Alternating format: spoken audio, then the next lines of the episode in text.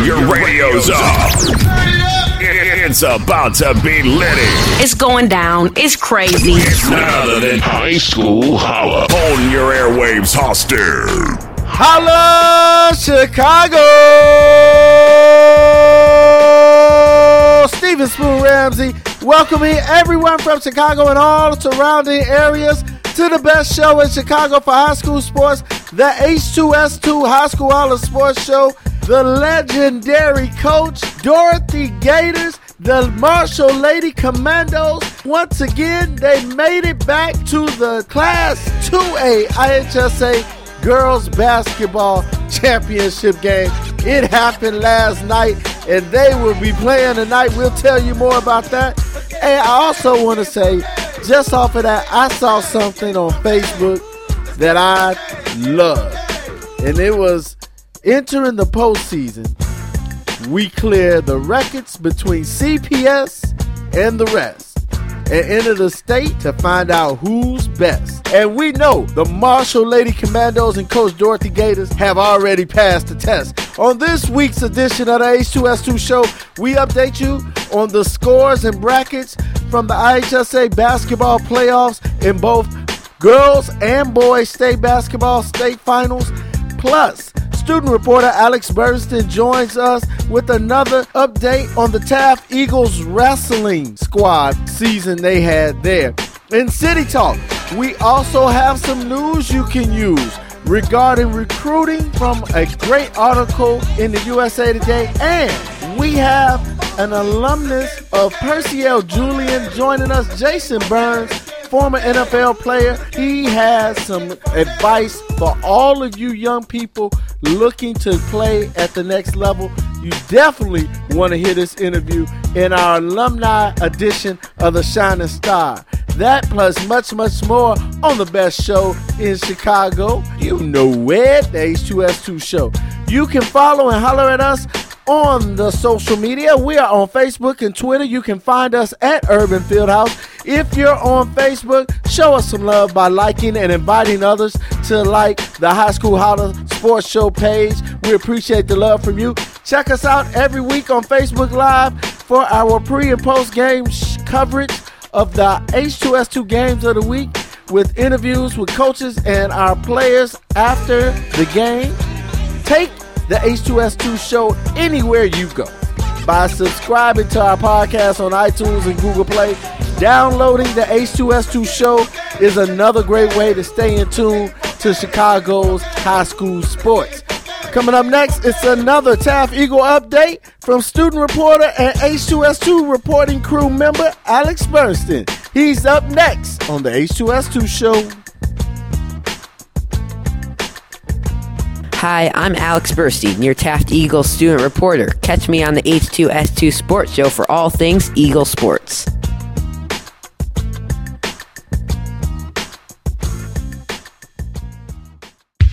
Are you looking for ways to reach new audiences and increase your clientele?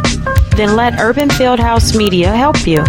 We provide great packages that will allow your business to grow by serving as one of our sponsorship partners with any of our shows, such as the one you are listening to now. If you are interested in becoming a sponsorship partner, please contact Urban Fieldhouse Media at 312 772 5003 or by email at info at urbanfieldhousemedia.com for further information on our rate packages. We have opportunities for all size businesses, both local and national, to grow by reaching diverse audiences through our creative programming. So join us today and let's grow together. Question When you walk into the boardrooms of the most successful companies here in Illinois, who do you meet? When you're working for a mover and shaker with strong ties to our community, who are they? When you encounter a group of people eager to roll up their sleeves, who are you most likely to work with? Answer Men and women who played high school sports. Education based high school sports give us more than athletes we can root for, they give us leaders we can depend on. Taking the initiative, being a good teammate, sacrificing personal glory for the greater good. These are qualities we expect of our leaders, and they're all being cultivated in the high schools right here in Illinois. Question So, where will we find tomorrow's leaders? Answer High School Sports. This message presented by the Illinois High School Association and the Illinois Athletic Directors Association.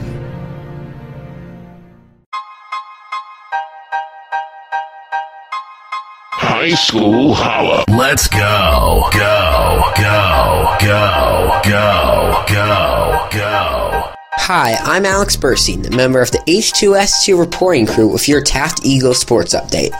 I've been doing lots of basketball coverage the past few weeks, so today we're going to step away from the hardwood and step onto the mats to pay respect to one of Taft's most dominating programs. That is the Taft Wrestling Program. I've given short updates on the team throughout the season, but now it's time to dedicate an entire segment to them. The Eagles started off the season strong all the way back in November, despite missing a couple of key wrestlers, including heavyweight wrestler Piotr Krupa, who went on to win All State in football. The Eagles were still able to hold their own while competing competitions at Maine South and the always tough Vernon Hills team tournament to start the season. When the football players came back after the Prep Bowl, everything was in great position for Taft with three key conference wins over Mather, Senn, and Sullivan to kick off conference wrestling. Those victories were key and they helped propel Taft to winning conference very early in the season. On December 5th, Taft had two duels against Loyola and Lane Tech. After a big victory over Lane Tech, Taft would clinch their conference title very early in the season. Definitely a chip off the shoulder for them, but they still knew they had lots of work to do for the rest of the year. To close out the 2018 portion of the season, Taft competed in the St. Thomas More New Year's Challenge. This Danville tournament really put Taft to the test against some really good Illinois and surrounding state teams. Competing in Pool CC, Taft finished a cool 4 0 in group play with wins against Covington, Indiana, Clinton, IVC, and Westville. The second day, they went 3 1 in the championship pool to place second in the challenge. A strong showing indeed, putting Taft Wrestling on the map. The next biggest event came a little closer to home for Taft, which was the City Championships. I went in the City Championships in depth a few weeks ago, but I will say once again how dominant of a first place finish it was. Taft had seven city champions and outscored second, third, and fourth combined. Despite winning big two years in a row, Taft is not overthinking City in the coming years. Our first team goals always to win the city championship. That one ran the goal every year, said head coach Brad Engel over email. After city championships came the state series. This started with regionals at Maine South for Taft. After a hard fought first round first few rounds of wrestling, Taft had five finalists. All five of them brought home first for Taft. Taft also had one third place finish. However, Maine South, one of the most dominating wrestling programs in the state, including a few nationally ranked wrestlers, just beat out Taft for the team first. This ended Taft's team season, however, six individuals moved on to sectionals. Conant High School hosted sectionals for Taft. After day one, Taft had three of their wrestlers in the semis and three still competing in consolation play. Top four in each weight class made state, and Taft made use of that. Brendan Gallo won and advanced at 138 pounds. Julian Valaterez advanced to state at 113, and Piotr Krupa made it three for Taft in the heavyweight division. The three state were the most ever in Taft's storied wrestling history. On to state IHSA wrestling. Although Taft missed out on the podium, they still had an impressive finish to end the season. Brendan Gallo wrestled well, Piotr made it to the quarters, and Julian was one match away from a medal. It is always great to get kids to state. It's the measure of success for any wrestling program. We are proud to be a team that is regularly sending kids to state finals. It's great for the kids that go and have tough wrestling in the state finals. It also raises the bar for the rest of the team in the program because they see what these state qualifiers have accomplished. We expect to send kids every year.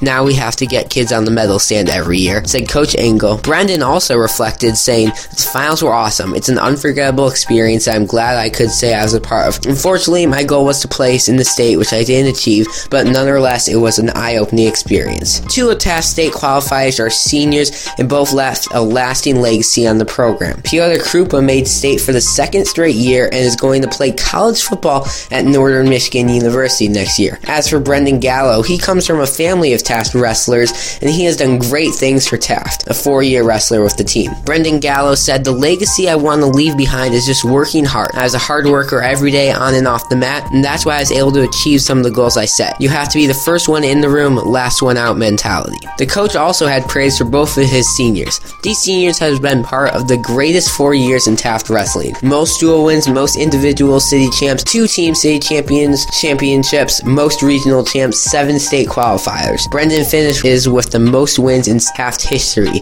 gets 50 in his senior year. Tremendous leadership from these two and the seniors. We have a lot to replace in wins in our lineup. We will miss those guys. You may have noticed I only said two state finalist seniors. That's because Julian Valterez is just a junior. That means he will be back and ready for another strong season of wrestling with Taft. Both Coach Engel and Julian have high expectations. Coach Engel said, We expect everyone that goes to state to place at state. One of his goals will be to not only make it state, but to get on the medal stand. He is starting that preparation now. Definitely be on the lookout for Julian Valterez this upcoming season. This season may be over, but the future is bright for Taft Wrestling. Throughout my four years on varsity, the team has only gone better, and if they keep working hard, they'll achieve so many great things for years to come. I see regional titles and state placers up and down line for a long time, said Gallo about Taft's future. And as for the coach, our goal is to become a team that is consistently competitive on the state level.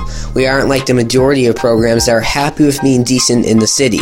We want to be a team that when we walk into any gym in Illinois, people turn their heads and say, uh oh, Taft is here.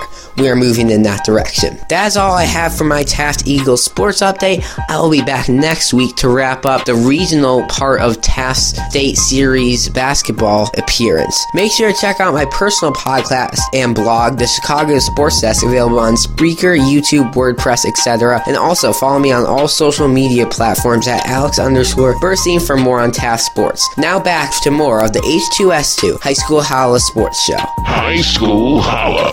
Another great job by our Taft student reporter and member of the H2S2 reporting crew, Alex Burston. Always repping hard right here on the H2S2 show. Hey, to all of my students who are sports fans, you want to be a part of the H2S2 crew?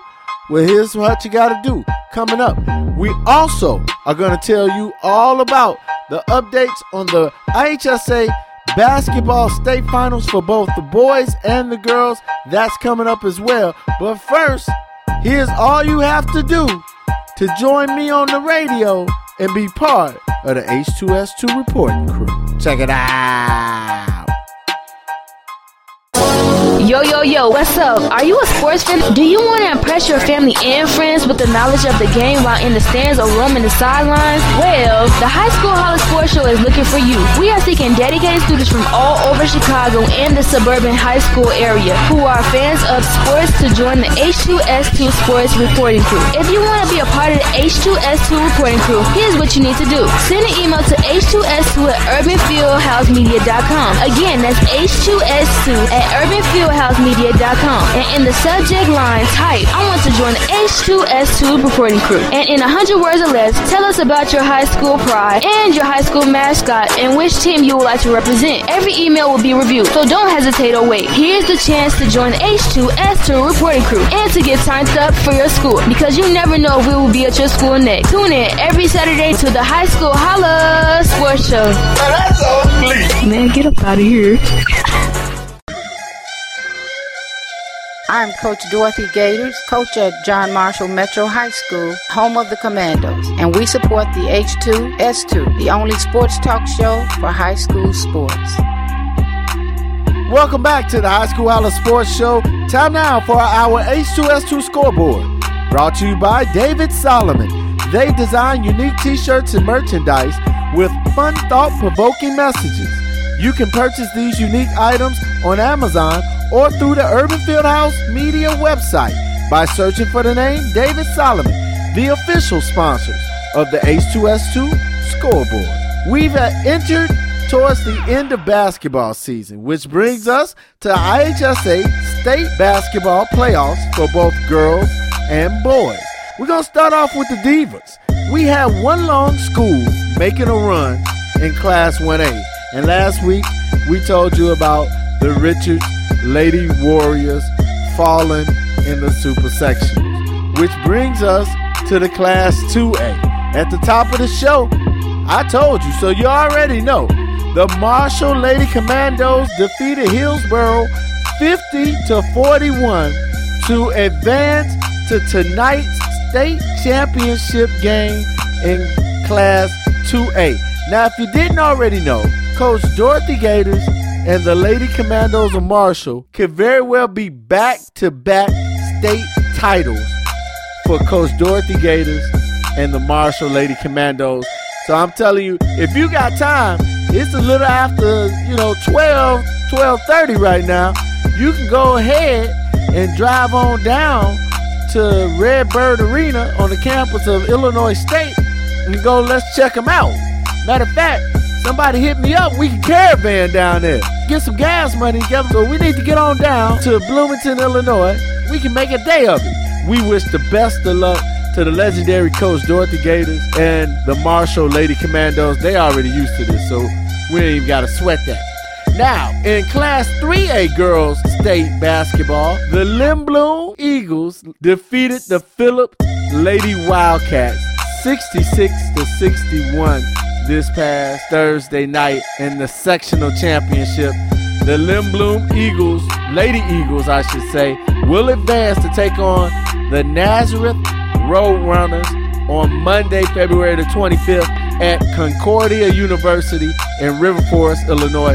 That is for the super sectional semifinal. So we want to go out. If you're not going to go to Bloomington, go to Concordia University in River Forest, Illinois, and let's go and support the Lindblom Lady Eagles. Sarge is out there doing a great job with that ball club, and they are the lone representative in girls basketball in the Class 3A state playoff. We had a final school in Class 4A girls state playoffs. That was the Whitney Young Dolphins who fell to Benet this week. So that was our last hope in the girls. Now moving on to the boys, Class 1A state playoffs. The Collins Warriors defeated Harper 46 to 25 in the regional championship game. That's Class 1A again. And the Fenger Titans, Coach Stephen Cullum and the boys getting it over St. Francis de Sales, 86 to 56. The winners of these two regional championship games, they will play on Wednesday, February the 27th for the sectional semifinal. So congratulations to Collins Warriors and Coach Stephen Cullum and the Fenger Titans for advancing in the Class 1A. Now, in Class 2A, we had a bunch of games and a lot of schools.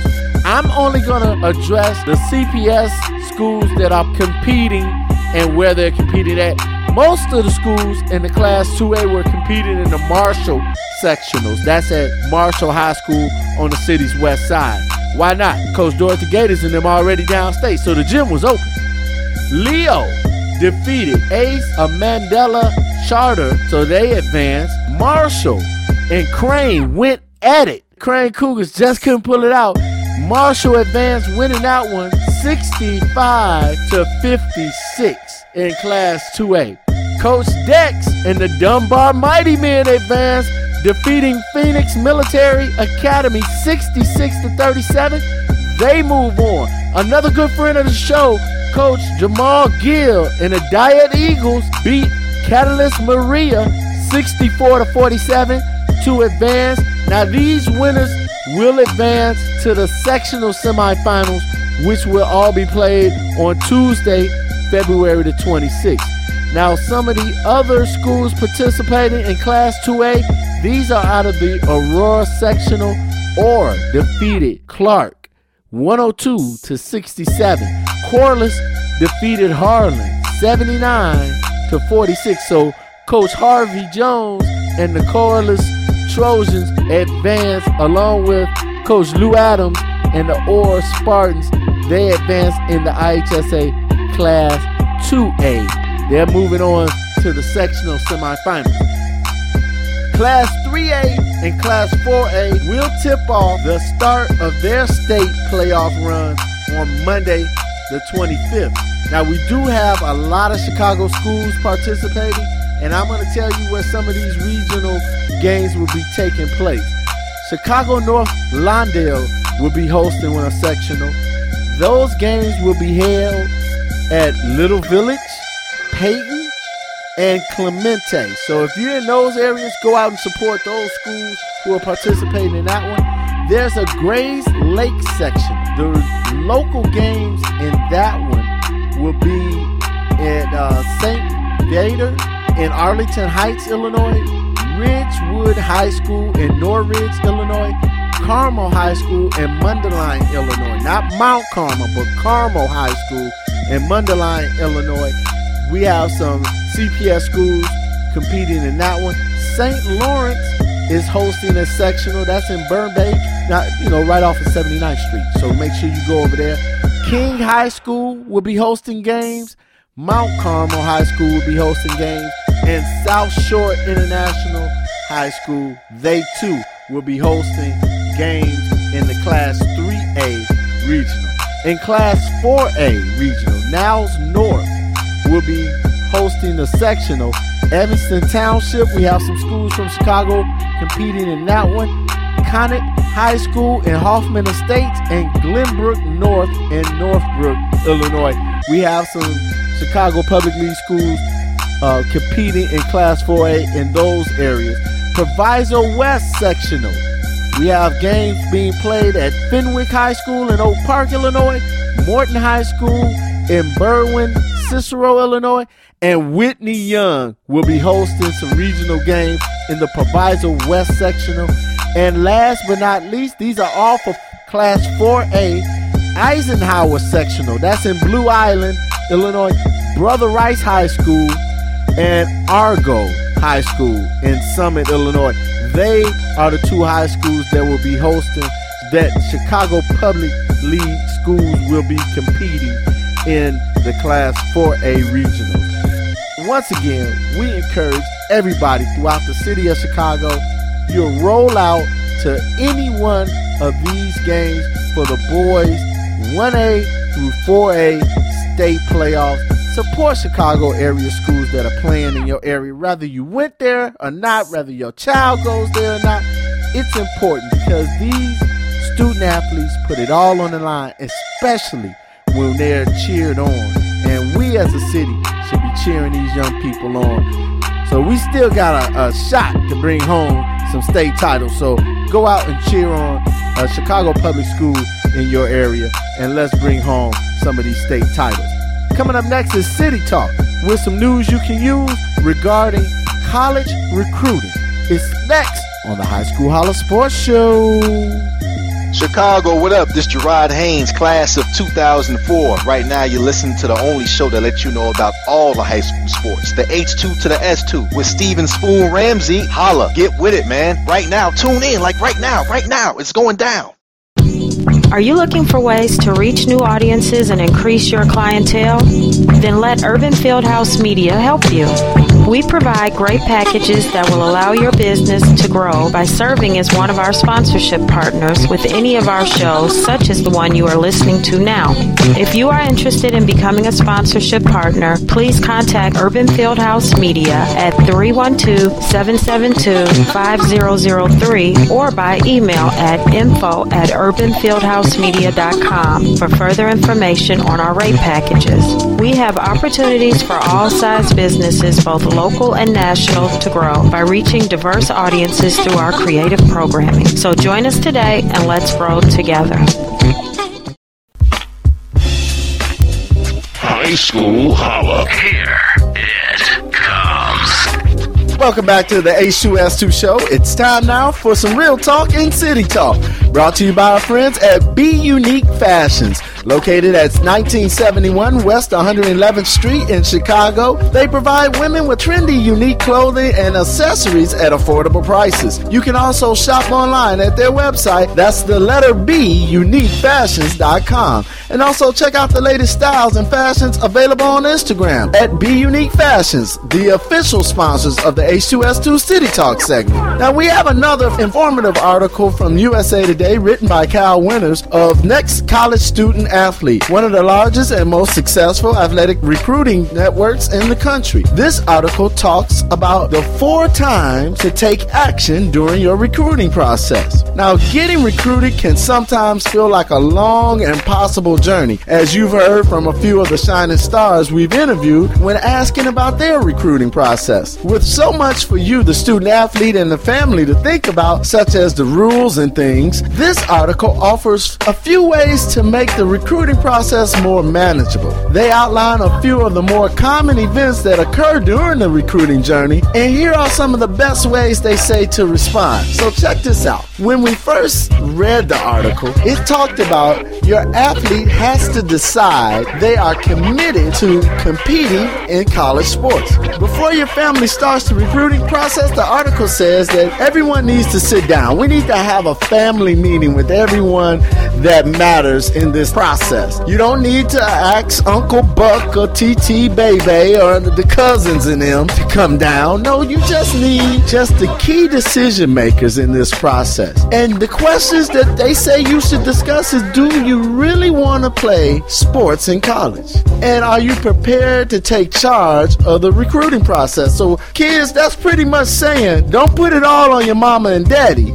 You have to take charge of the recruiting process. As you've heard, some of the parents that we've interviewed, I often ask them what is their experience like, and they sometimes say we left it up to her or her to decide on their own. It's your first real pre-adult, I'll say, decision that you'll have to make. And one of those things that you have to ask yourself is you have to understand the demands of being a collegiate student athlete. So once you've had all of that, what do you do next after the family meeting? The next step revolves around researching recruiting process, the potential schools that might be a good fit for you.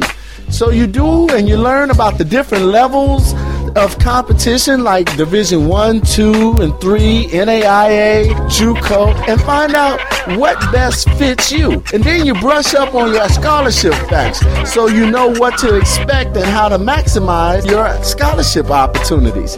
After that, they said you might start receiving some general recruiting information from schools.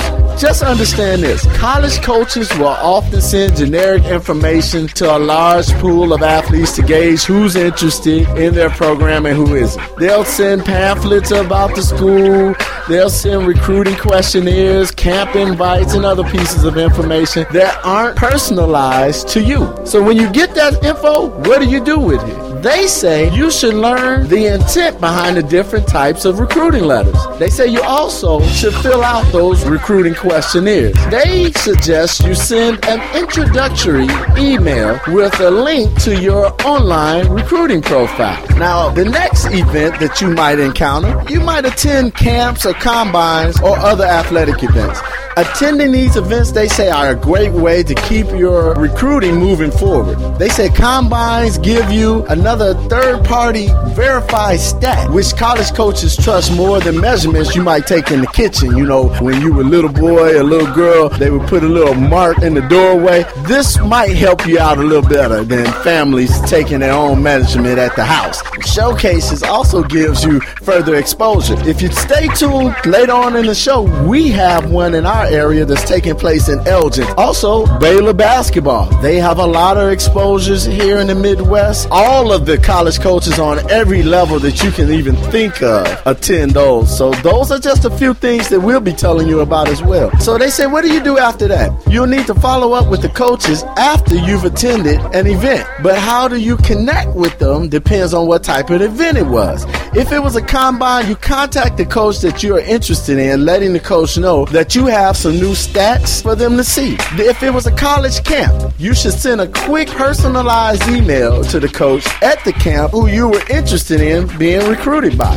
Now, other events, they said like showcases or skill development camps, you should always alert the coach that you're interested in, that you've taken steps to improve your game. One insider tip that they did give, think about this. Attending these events is another way to get updated film on you. That in mind when you're invited to those things. Now, another scenario they break down is you might have been communicating with a coach consistently for a few months. This gives basically a coach an opportunity develop a relationship and better understand you as a student athlete in the recruiting process. A few months of communicating, you need to take a few crucial actions, they say. You need to pick up the phone and give the coach a call. Calls often are more productive than emails. You need to invite the coach to one of your games if you're playing baseball, softball, or track or something like that. Or if you're in basketball and you got a, a tournament coming up in AAU, you want to send the coach a schedule and let them come and check out. Then they also say, as a family, remember we had a family meeting to start all this. As a family, you should schedule an unofficial visit with the coach and send the coach a few weekends that works for your family to come out and visit the school. Now, another insider tip they say make sure you follow the NCAA recruiting rules and double check those to make sure you're not violating anything or putting your recruiting process in jeopardy. Visiting schools during the dead period as a family won't be able to talk to coaches on the campus during this time. The recruiting process, as you can see, has some stipulations, so double check. Now, those are just some of those events and ways that they offer to help you through the recruiting process. The recruiting process ultimately is just a series of events that require the appropriate and timely response. The more you understand how things work in the recruiting, the better equipped you'll be to take the right action at the right time. You might be nearing the recruiting process this spring. Just keep this in mind. The most important thing to remember are to be prompt and proactive in your approach to your process. We hope that this information we discuss in City Talk from articles such as this proves useful to you in your process. We look to provide information that helps boost the success rates of our student athletes in the Chicago area looking to enhance their lives through sport by playing at the collegiate level somewhere. Now, if you're listening and you want to find out a fun way to be closer to the game, then become a member of the H2S2 reporting crew. Here's details on how you can have some fun with me on Saturdays. Take a listen. Yo, yo, yo, what's up? Are you a sports fan? Do you want to impress your family and friends with the knowledge of the game while in the stands or roaming the sidelines? Well, the High School Holla Sports Show is looking for you. We are seeking dedicated students from all over Chicago and the suburban high school area to join the H2S2 Sports Reporting Crew. If you want to be a part of the H2S2 Reporting Crew, here's what you need to do. Send an email to H2S2 at urbanfieldhousemedia.com. Again, that's H2S2 at urbanfieldhousemedia.com. And in the subject line, type, I want to join the H2S2 reporting crew. And in 100 words or less, tell us about your high school pride and your high school mascot and which team you would like to represent. Every email will be reviewed, so don't hesitate or wait. Here's the chance to join the H2S2 reporting crew and to get signed up for your school because you never know if we will be at your school next. Tune in every Saturday to the High School Holla Sports Show.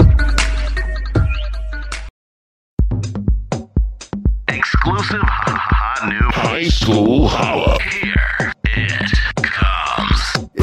H2S2 alumni edition of the Shining Star segment. Joining us as our special guest, he's a graduate and football player from Percy L. Julian High School, home of the Jaguars. He played collegiately as a Badger at the University of Wisconsin. He went on to professional ranks and even coached a little bit of football as well. We will find out a little bit about that. Here to tell us all about it, we welcome Jason Burns to the H2S2 High School Holla Sports Show. Welcome, Jason. How's it going? For having me. Man, man, we glad to have you, one of Chicago's very own. Well, that's right. You know, South Side, stand up, as they say. So let's talk about this, Jason. Start by telling us about your experience at Percy L. Julian back in the day. I just know we won a lot.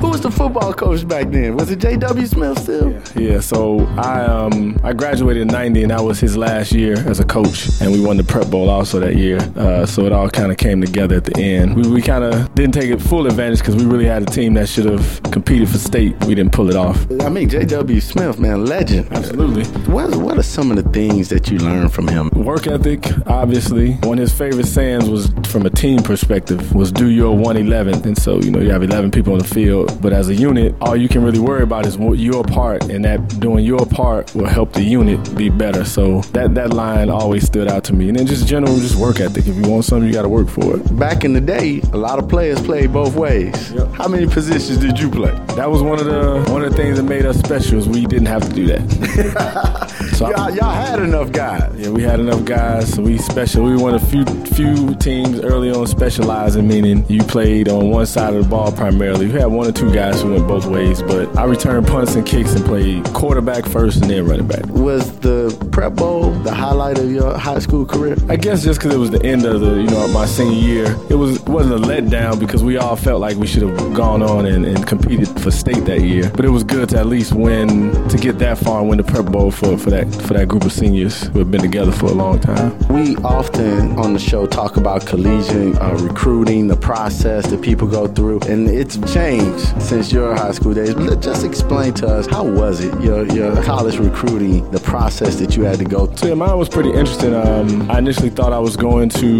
University of Tennessee, but they backed out late in the process. And my father had been sending videos out to a lot of different schools uh, in Wisconsin, had me on their radar. I didn't even know it. So they came in. Alvarez, the, the head coach at the time, not AD, he got the job in January, about a month before recruiting would be over, and, and invited me in for for a visit. Went up there. Wisconsin wasn't known for football at the time. They were you know bottom of the Big Ten. But ironically, most of the guys who came, my really close friends, we all came the same weekend. It was a blast, and so from that, all of us signed, and you just saw the program eventually start to take off to be where it is now. But the whole process of recruiting was really, you know, just it's, it's cool as a as a, a player who who that's always been their goal is to play at the collegiate level. The ability to go visit all of these schools, is what it comes down to, you get to go to different campuses and, and kind of see what see what it's like to be a college student. You still in high school, so you your eyes kind of get big because you all you can do is see. They take you to all the parties and everything, so you kind of get you get jaded and get excited. So it's, it's a cool process, but learn quickly that once you get there, recruiting is over. It's all business. So a lot of times kids think that recruiting is going to continue once you get to school, and that's not true. You know, so coaches are going to be your best friend during the recruiting process, but then it's all business when you get there. If you're not producing,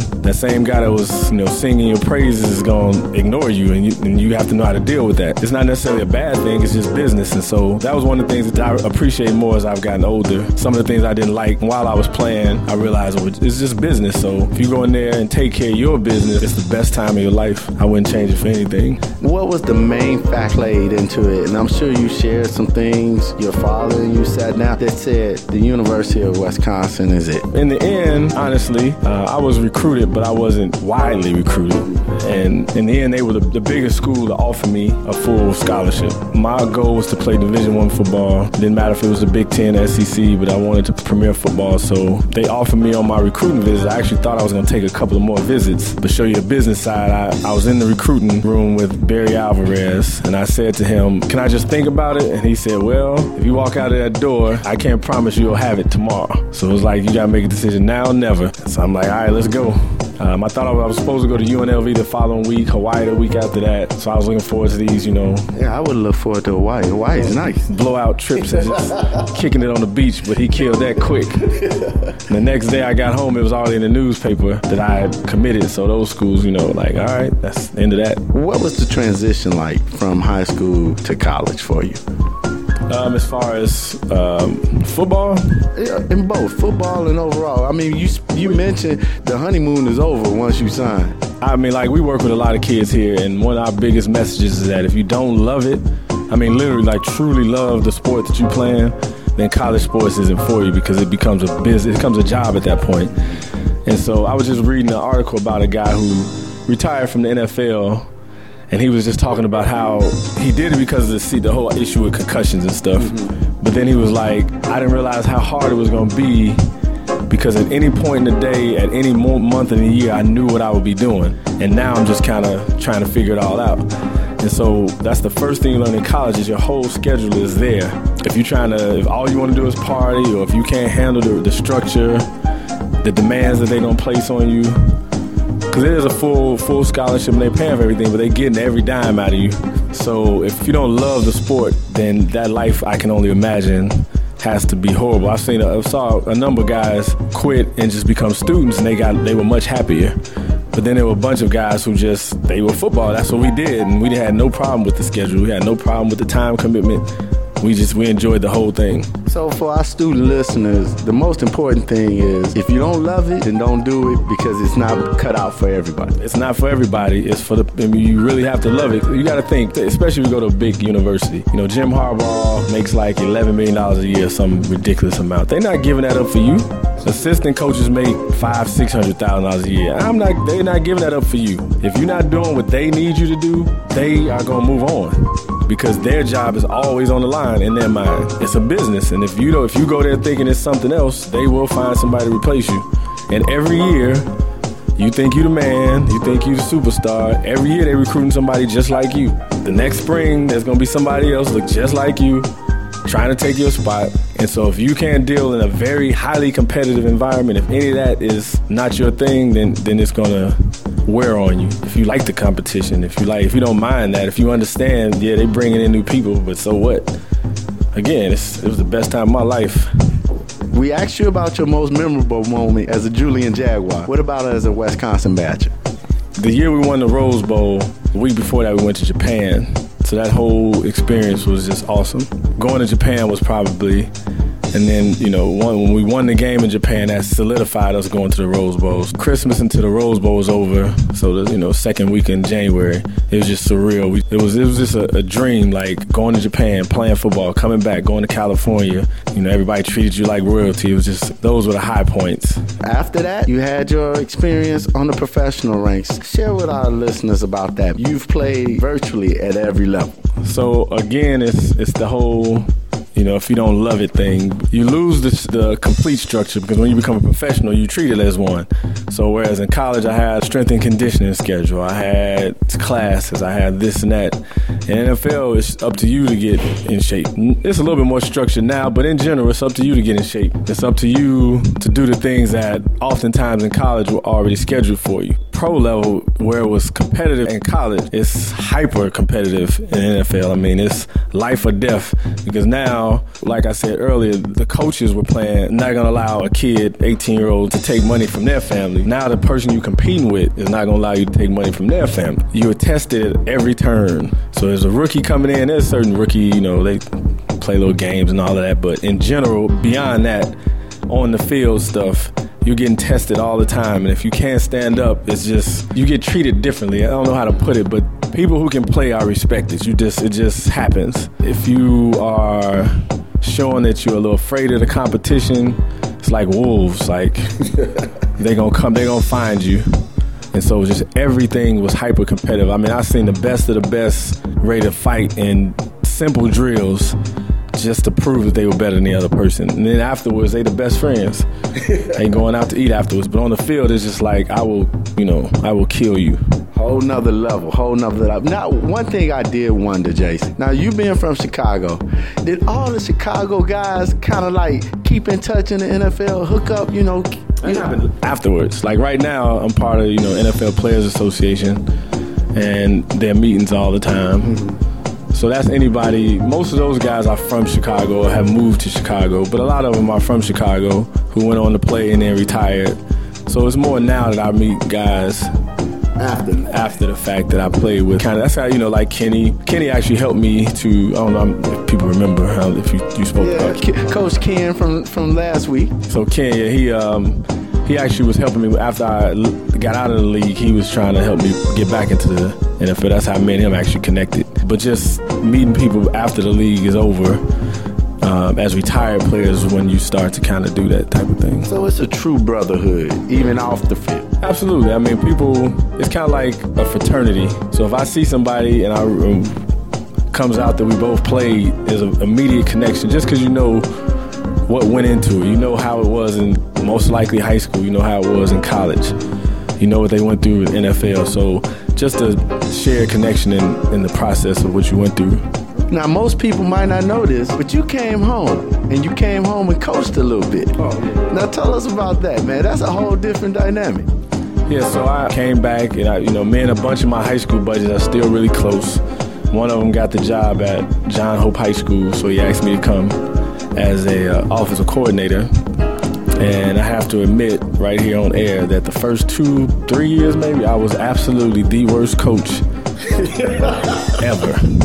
Why'd you say that, Jason? Ever. so there's a big difference, a big gulf, and I think you can see it like Michael Jordan, Larry Bird. I'm not I'm not saying that's me, but just people who played at a high level. You have high expectations. But we like I didn't know how to teach. That's what I'm getting at. I came back with this playbook like the same one we used basically at Wisconsin, thinking I can just run this with high school kids, and it was a disaster.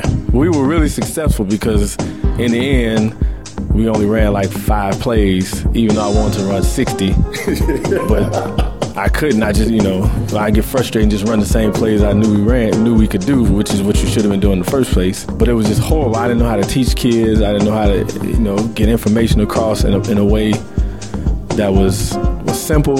And because I understood it, I felt like everybody should understand it. And so wherever, just when I thought I had simplified it, I wasn't even close to where I needed to be in order to make it uh, usable information for that age group. So by the time I, eight years later, by the time I finished coaching and opened the gym, we literally had maybe six plays, but they knew how to run those six plays really well. Now, did that give you a newfound respect for like the coaches like that coached you, like J.W. Smith in high school life?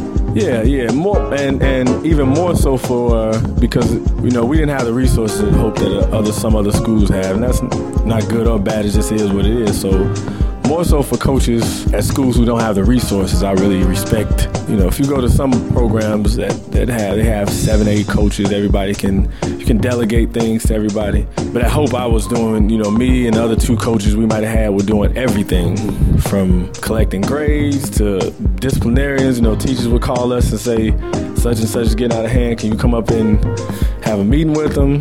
We'd be up there. I respect the coaches who do it, even when it's a hard situation like that. Jason, from coaching and playing, what's the difference between the athletes back in the day when you were playing to the present day? Yeah, I mean, I think uh, just by the nature of the game, too, I think, I hate to tell y'all this, but I think we were tougher in general. Well, that's the truth. the, the game was played in a much different fashion, but even more than that, the kids, when I was playing, we had much more respect for elders, and we, we respected that Coach Smith knew knew what he was talking about. We respected that all the coaches. If he brought a coach out there, we knew because we we respected him. We figured he knew what he was doing and picking him, so we respected him. If they were older, we were gonna respect them anyway.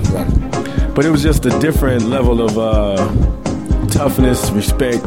The toughness part was like I think um, nowadays kids are a little bit more entitled in the sense things should be given to them or handed out to them. I don't think we necessarily as a group felt that way. We all you know, we felt a little bit more like we had to earn it because there's also the practical side to it. This is defending them. Back in the day, we played. We were outside all the time. All the time. From sun up to sundown. Sun up to sundown. So we played outside. We did a lot of different things. Like I had a group of kids in here, and I just wanted to flip up on the wall with in a handstand. Now I already knew a lot of them wouldn't be able to do it, although they should have been, without me telling them anything, just because I remember as kids, 11, 12, 13, 14, by then, you had flipped on dirty mattresses. you, had, you and your boys had taught yourself how to, you'd flipped off fences and jumped off cars and you've done a lot of those things already. So you, I jumped off a roof or two. Yeah, so you, you developed a sense of athleticism beyond sport just by playing that I don't think kids get now. Like everything gets more structured, where we just played. And so uh, most of those kids could not do it. They was they were completely lost. And so I wish kids nowadays had that experience they're more skilled now in the sense that they have more instruction. And all those years of information have built to better ways to teach everything. You know, kids now are much much stronger because of things we do in the weight rooms, and all that information is making them on paper better athletes. Um, but physically, physically, there's a difference, right? But I think skillfully, we were better athletes. So I think the kids we grew up with could transition from any sport and just play it before even learning how to play it. Well, the kids nowadays, they learn to play the games. I guess the easiest way for me to say it is we were all athletes learning to play sports. They're all picking a sport and then becoming athletes in it. I like that. I like that. Well, yeah, that makes perfect sense. I like that a lot. Recently, before this interview, we found out that the state of Illinois tried to ban tackle football for kids under 12. How do you feel about that? Honestly, I don't know if 12 is the right number.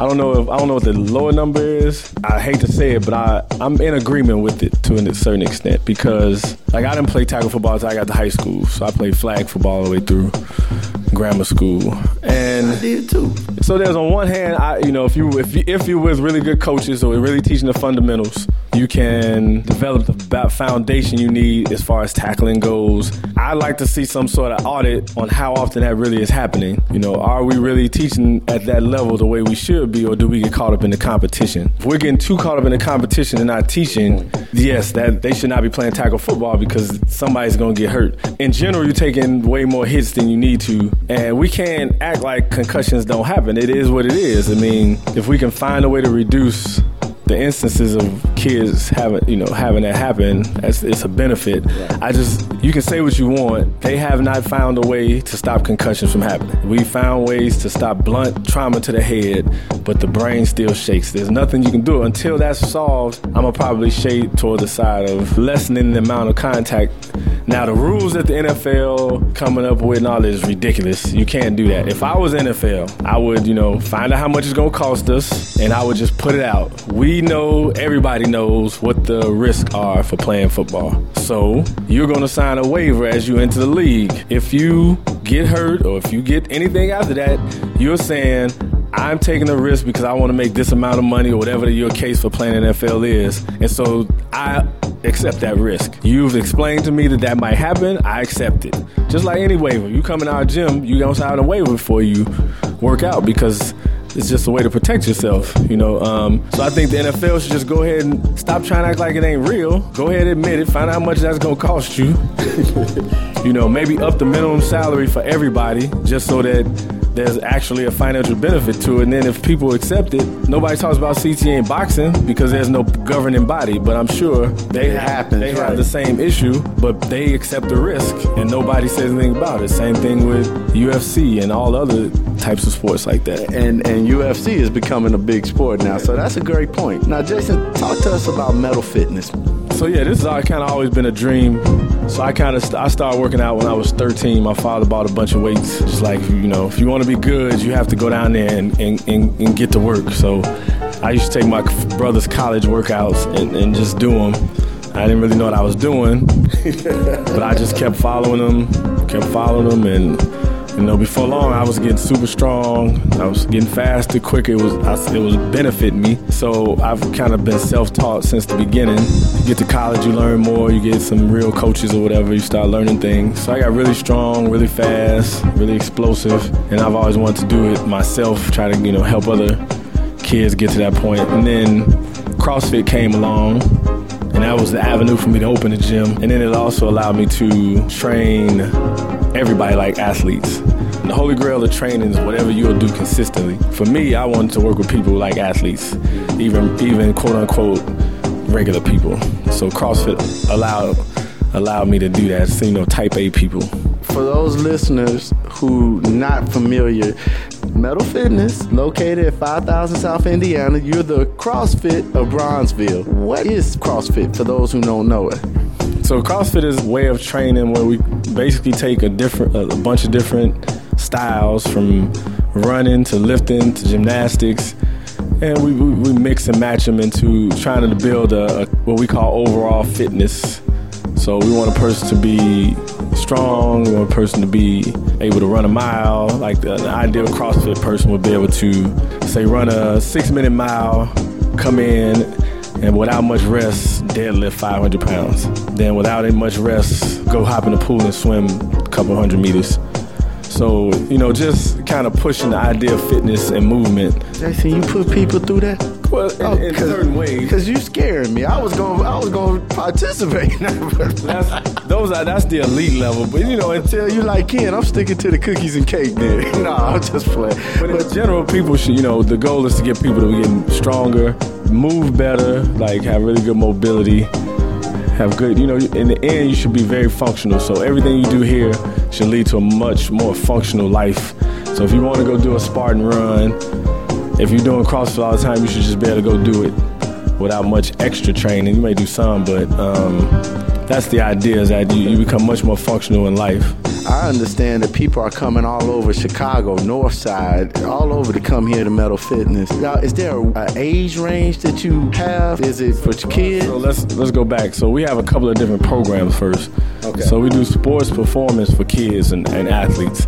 That's different than CrossFit. CrossFit is much more general in that we're trying to build a broad range of fitness attributes. And you know, if I'm training athletes, the younger ones, we just we kind of can use some CrossFit elements because they're just building a base. But as they get a little bit older, junior, seniors in high school, it gets much more specific to strength, power, speed, and then the conditioning elements have to be specific to the sport you play.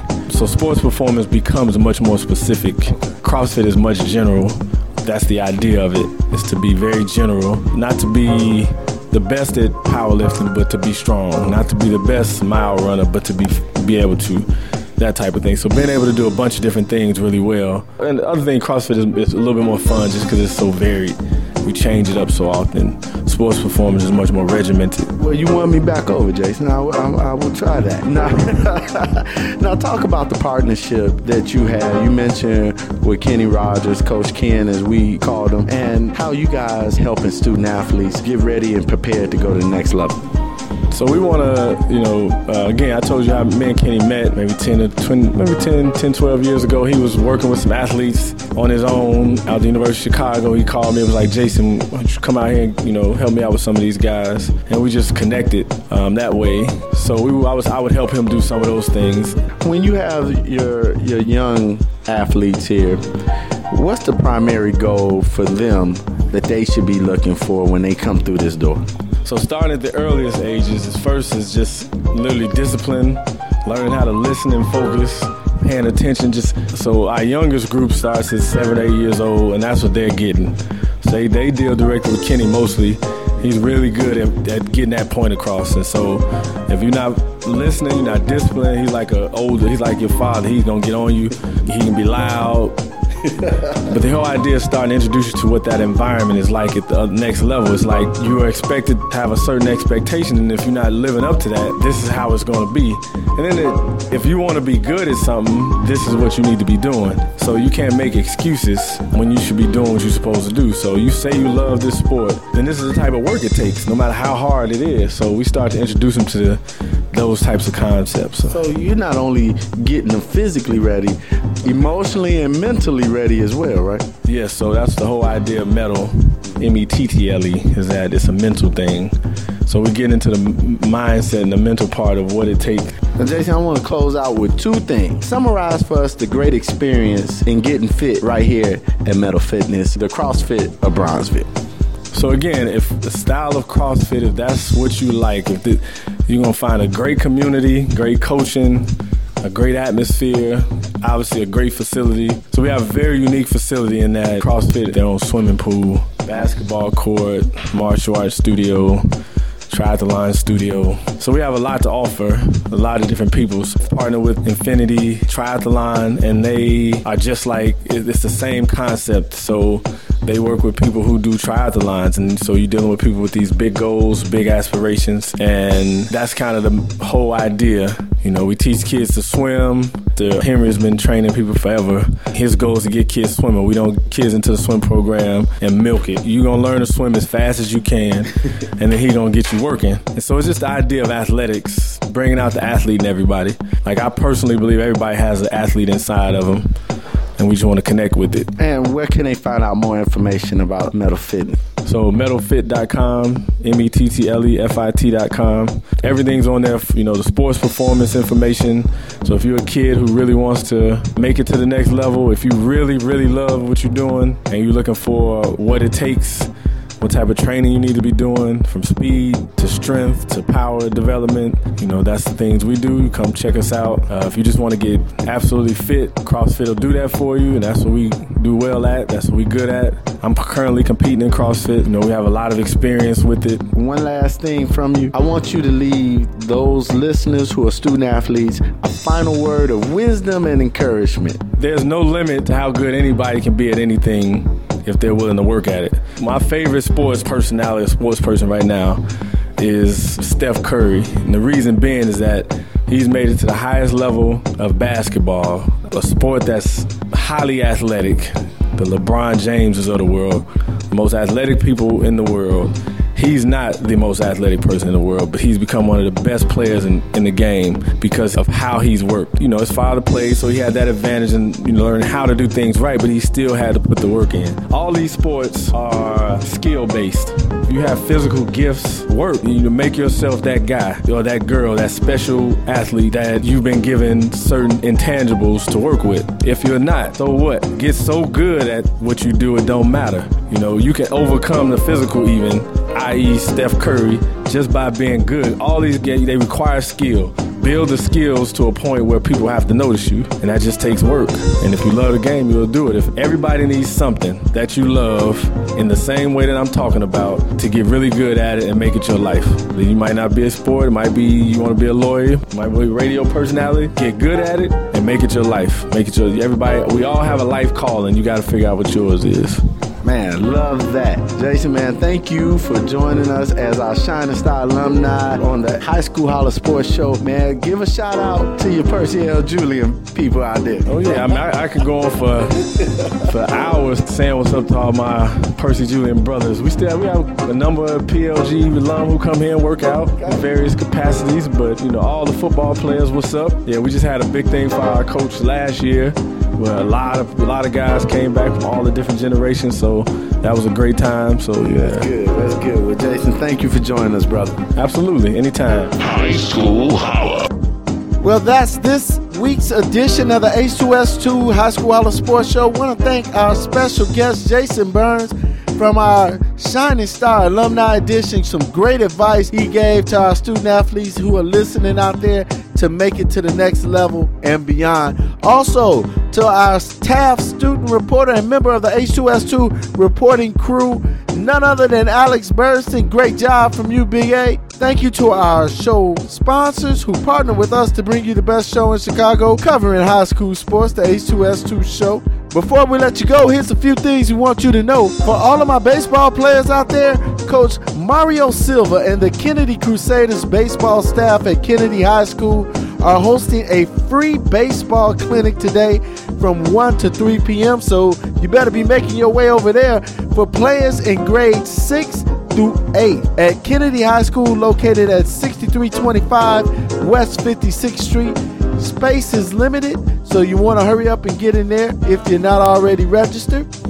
Now, for all of my hoopers, the Lady Creed girls basketball team will be holding tryouts on Saturday, March the 2nd at Orr Academy High School located at 730 North Pulaski Road. Tryouts are for 5th and 8th graders at 9 a.m. to 10:30 a.m. and for 9th through 12th graders from 11 a.m.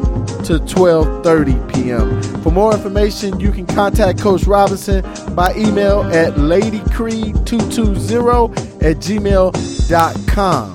If you're on the south side of Hooper, you want to go out and play girls basketball, Lady Reign basketball on Saturday, March the 9th at the Southside YMCA located at 6330 South Stony Island on the east side of Chicago from 2:30 p.m. to 5 p.m. And if you live near the south suburbs, they are having a tryouts on Sunday, March the 10th at Dolton Park District located at 721 Ingle Street in Dolton, Illinois from 11 a.m. to 1 p.m. Tryouts are for grades 7 through 11. For more info, you can email Lady R E I G N dot com. Those tryouts were for my ladies. Here's one for you fellas. The Chicago Storm basketball is holding an open gym tryouts for all ages. The 2019 spring and summer sessions tryouts are for grades 5th through 12th and 8th graders are later today 1 p.m. to 3 p.m. and high schoolers are from 3:30 p.m. to 5:30 p.m. They're also hosting tryouts on Saturday, March the 2nd from 3 p.m. to 6 p.m. You can find out more information and get registration forms online at chicagostormbasketball.org. There's a $10 registration fee for those tryouts. We also want to remind you that Baylor Youth Basketball will be hosting several events throughout the spring and summer. These events are NCAA certified and include all grades. So if you're looking to catch the eye of a college recruiter, then you need to check out some of these events at Baylor Youth Basketball. You can go to their website, baylorbasketball.org, for a list of all their upcoming events. For my football players out there who play in the trenches, starts up front. Organization is offering one hour training sessions for any offensive or defensive lineman. Training is held at Dyett High School, 555 East 51st Street. Youth training is from 12 noon to 1 p.m. High schoolers are trained from 1 to 2 p.m. The training goes until May 25th, 2019. For more information, you can visit their website, startsupfront.com. Young people, this week's quote is from the great Muhammad Ali, who once said, If my mind can conceive it and my heart can believe it, then I can achieve it. He was the GOAT for real, one of the greatest. Check us out on our social media. We're on Facebook and Twitter at Urban Fieldhouse. Also, like our Facebook page, the High School Holla Sports Show. We appreciate the love from you and inviting others to like it too. I want to remind all of you that you can always listen to a broadcast of today's show along with many of our past shows and segments by visiting the Urban Fieldhouse Media website at urbanfieldhousemedia.com.